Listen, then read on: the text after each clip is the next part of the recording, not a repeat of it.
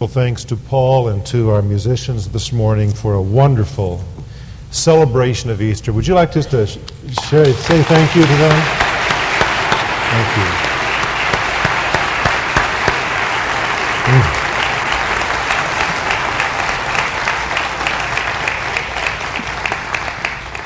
And now I invite you to open your Bible with me to the book of 1 Corinthians, the 15th chapter.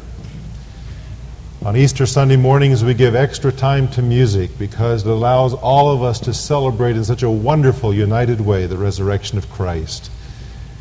As we turn now to the Word of God, we see one of the many texts dealing with the truth of the resurrection. I'm going to read 26 verses. I'm going to begin with verse 1, 1 Corinthians 15. Moreover, brethren, I declare to you the gospel which I preached to you which also you received and in which you stand, by which also you are saved, if you hold fast that word which I preached to you, unless you believed in vain.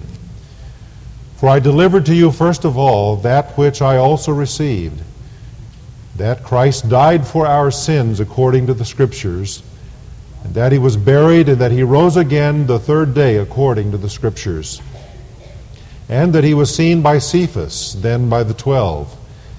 After that, he was seen by over 500 brethren at once, of whom the greater part remain to the present, but some have fallen asleep. After that, he was seen by James, then by all the apostles. Then, last of all, he was seen by me also, as one born out of due time. For I am the least of the apostles, who am not worthy to be called an apostle, because I persecuted the church of God. But by the grace of God I am what I am. And his grace toward me was not in vain, but I labored more abundantly than they all. Yet not I, but the grace of God which was with me. Therefore, whether it was I or they, so we preach, and you believed. Now, if Christ is preached that he has been raised from the dead, how do some among you say that there is no resurrection of the dead? But if there is no resurrection of the dead, then Christ is not risen.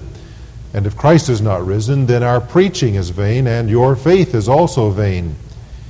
Yes, and we are found false witnesses of God, because we have testified of God that he raised up Christ, whom he did not raise up, if in fact the dead do not rise. For if the dead do not rise, then Christ is not risen, and if Christ is not risen, your faith is futile. You are still in your sins then also those who have fallen asleep in Christ have perished. If in this life only we have hope in Christ, we are of all men the most pitiable. But now Christ is risen from the dead and has become the first fruits of those who have fallen asleep. For since by man came death, by man also came the resurrection of the dead. For as in Adam all die, even so in Christ all shall be made alive but each one in his own order Christ the firstfruits, afterward those who are Christ's at his coming. Then comes the end, when he delivers the kingdom to God the Father, when he puts an end to all rule and all authority and power. For he must reign till he has put all enemies under his feet. The last enemy that will be destroyed is death. Just two questions I want to pose this morning as we think about the resurrection. The first is Is it true? And then, secondly, what does it mean to you and me? What if it's not true? Have you ever allowed that question to be raised in your own heart? Most thinking people have at some time, at some point in their lives, had that question at least cross the mind. What if it's not true? What are the consequences of Christ not being raised from the dead? What if it isn't true? Paul, in an outline fashion, really gives us at least seven consequences that come to the human race if the resurrection did not occur. The first is that Christ, the Christian's faith is in vain. We have believed a fairy tale. Our faith is in vain, and we are still in our sins, he says. That's consequence number one. Number two, the New Testament, which testifies that Christ was raised from the dead, was written by liars, people who are false witnesses. Number three, if Christ is not raised, then the dead have perished, and they will never be seen again. They will not be raised. Fourth, if Christ is not raised, then this life is all there is. There is no reason to suffer as a Christian. And as he suggests later in the chapter, what we ought to do is to eat and drink and live life to its fullest because there's nothing beyond this if Christ is not raised. Verse 23, he suggests that if Christ is not raised, then there surely will not be a return of Christ. We need not think about his coming again. Number six, Christ's kingdom will never come. Not only will he not come to the earth, but there will never be a kingdom of Christ upon the earth. And finally, if Christ be not raised, he tells us that evil has no final disposition. There is no final reckoning of rights and wrongs that have occurred in the history of the world. I think you would agree with me that those consequences would make life in this kind of a world intolerable and unbearable. One man tells about his first year in seminary in which he took a course called the Resurrection Narratives. And as a part of the course, they studied the texts of the Bible, the scholarly books written about those texts, and various essays on the resurrection and what we should believe about it. And then one day, he said, Our professor came into class quite shaken. His closest friend had died that afternoon of a heart attack. And he said, Brothers and sisters, after all the arguments and debates are over, I believe in the resurrection because without it, life makes no sense. And that's true. But do we believe in the resurrection only because without it life makes no sense? Or because life would be unbearable if Christ were not raised? Is there any historical evidence to point to the resurrection? Well, the answer to that, of course, is yes. There is, in the first place, the empty tomb that cannot be accounted for. His body could not be found. And had the enemies of Jesus taken his body and secretly hidden it somewhere else, they surely would have brought it out when the notion of his resurrection began to be talked about. And then Paul in this chapter lists for us the numerous appearances of Christ. He catalogs them for us, as it were, and says that hundreds of people saw him on one occasion at least and that many of those people, when he wrote this book 20 years later, were still alive and talking about having seen Jesus Christ after he had been crucified.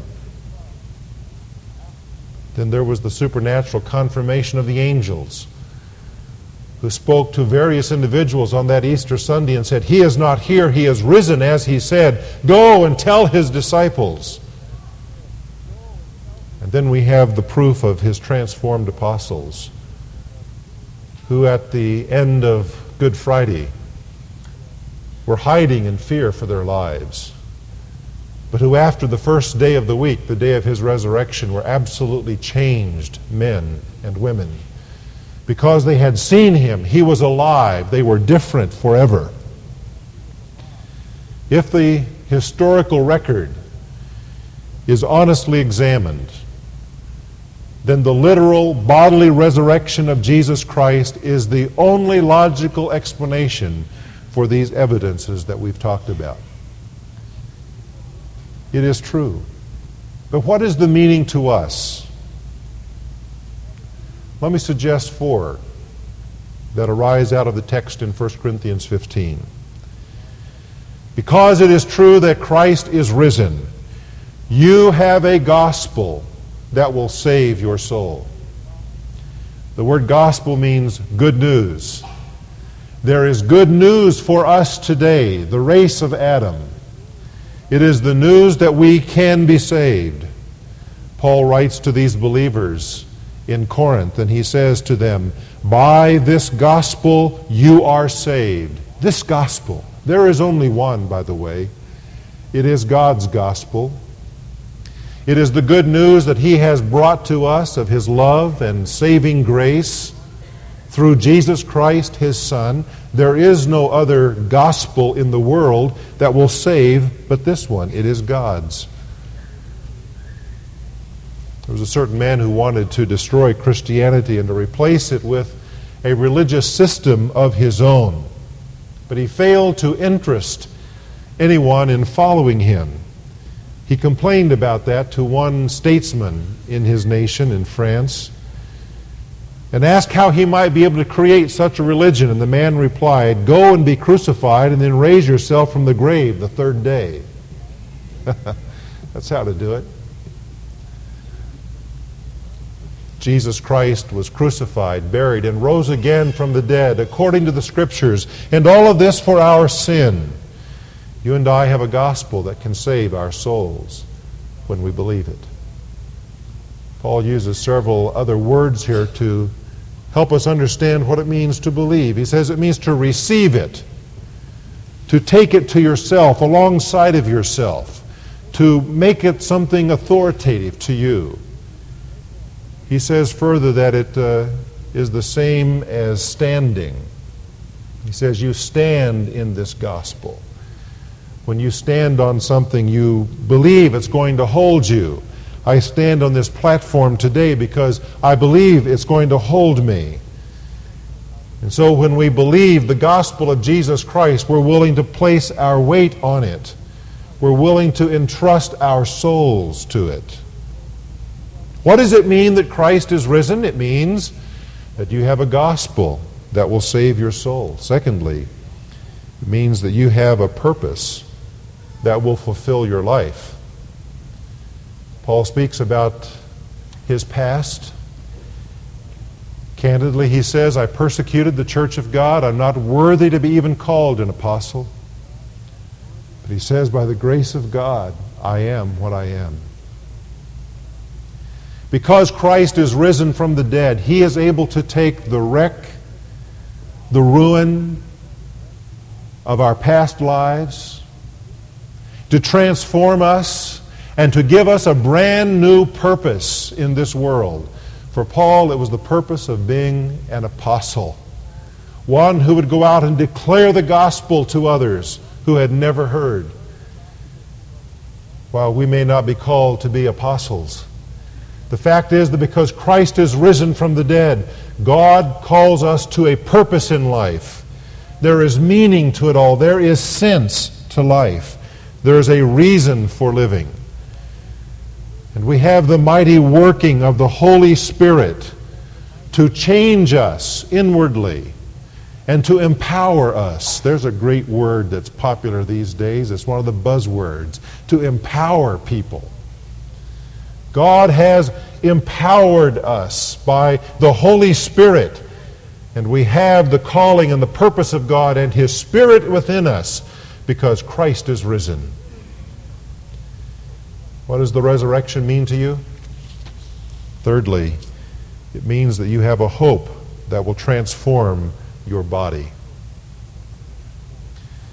Paul says Christ is the first fruits. Now, that's a, a biblical term meaning that he is the first of many to follow. He is the prototype, as it were. He's the first fruits.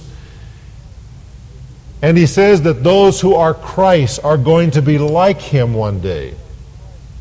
As in Adam we all died. He says, so in Christ we will be made alive, resurrected. He describes it later in this chapter in more detail, much more detail, talking about the kind of body it will be and the fact that not all of us will die before we get that kind of body. Because he is risen, you have a hope that will transform your body. For most of us, that's pretty good news. Because we're beginning to realize that these bodies aren't going to make it out of this world alive. like they are now. They're falling apart. They're dying slowly. All of us are terminal. Did you know that? But the fact is that because Jesus is risen, we have a hope that will transform our bodies. Benjamin Franklin may have been a deist, but he had some belief in the resurrection. He wrote his own epitaph and penned these words The body of Benjamin Franklin, printer, like the cover of an old book, its contents worn out, lies here food for the worms. But the work shall not be lost, for it, sh- it will, as he believes, appear once more in a new and more elegant edition, revised and corrected by its author. How different is the last statement of Socrates, who, when he was dying, was asked by his friends, Shall we live again? This great philosopher could only reply, I hope so. Sir Walter Raleigh was a wonderful Christian and was beheaded for his convictions. In his Bible, the night before he was executed, he wrote these words From this earth, this grave, this dust, my God shall raise me up. Because Christ is risen, you too have a hope that will transform your body. Because he has been raised, you will be raised to be like him forever. And finally, for this morning, because Christ is risen, you have an assurance that will preserve your patience. Do you ever get almost overwhelmed by what you hear on the news? Do you ever get to the point of becoming almost discouraged because it seems that wrong is forever on the throne and truth is on the scaffold? You and I, because Christ is risen, have an assurance. An assurance that preserves our patience in this world to live godly lives. That assurance is that one day there is going to be a final reckoning. And all of the injustices, oppressions, and cruelties that go unanswered in this world will be set right. Jesus Christ will reign until all his enemies have been put down. And it says the very last enemy that shall be destroyed is death. You can read about it in Revelation. You and I have an assurance that one day, because Christ has risen from the dead, one day there is going to be judgment. And on that day, those who have been the cruel abusers in this world and have gotten away with it are going to give answer. Indeed, the scriptures tell us that every one of us shall give account of himself to God. It says that we will give answer for the works of our lives, which are written, as it were, in books, that will be brought out at the judgment before God. How do we know that will happen? Because God has raised Christ from the dead. Paul, in declaring that truth on the hill of Athens at the think tank in that city, was jeered and whistled at because he said that Christ has been raised from the dead, and by that God has given assurance that he will judge all men. And they could hardly accept that. But it's true. And it's as true today as it was when he proclaimed that in Athens back in the fifth decade AD. We celebrate an event in history today which has more relevance than anything that has happened in your life since birth. It is the resurrection of Jesus Christ. And his resurrection affects how you will live this life and where you will spend eternity. The story is told about a godly man who was dying. He had three sons. Two of them were Christians. One had not come to faith in Christ. He called all three of them to his bedside as he was dying. And he said to them, Goodbye, my sons, to the two of them. Goodbye, my sons. I'll see you in the morning. And then he turned to his third son, who wasn't a Christian, and he said to him, with a note of finality, Goodbye, son. The young man was deeply disturbed by his father's comment. He said, Why did you say that? Why didn't you tell me that you would see me in the morning too? His father said, Son, it's because you've never received Jesus Christ as your Savior. That's what grieves me the most as I leave you. That I'll never see you again. The son knew what he had to do to become a Christian and began to weep at that point.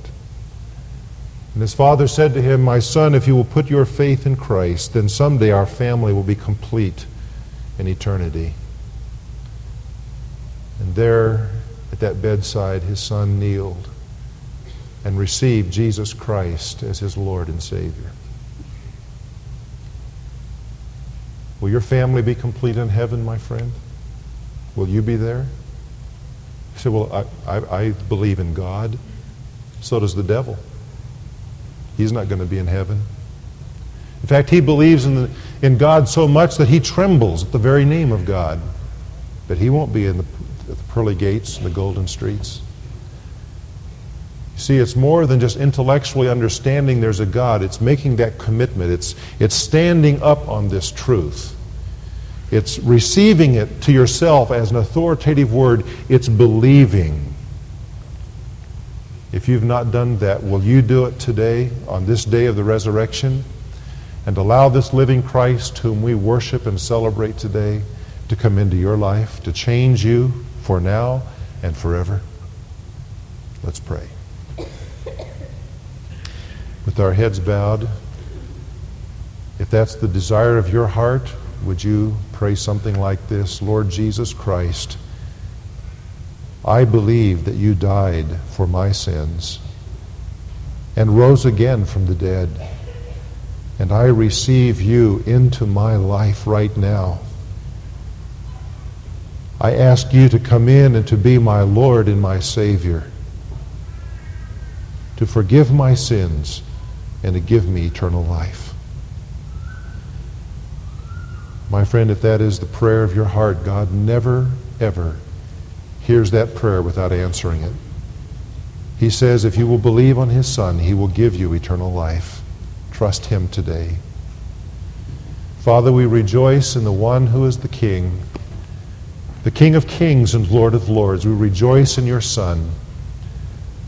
And I pray today that each of us will go from this place with hearts overflowing in the joy of the resurrection of the Lord Jesus Christ and rejoicing in Him as the King and the sovereign, not only of the world one day, but of our lives right now. Amen. As we leave this hour of celebration this morning, let's sing together from our hymnals number 228 Rejoice, the Lord is King. Number 228.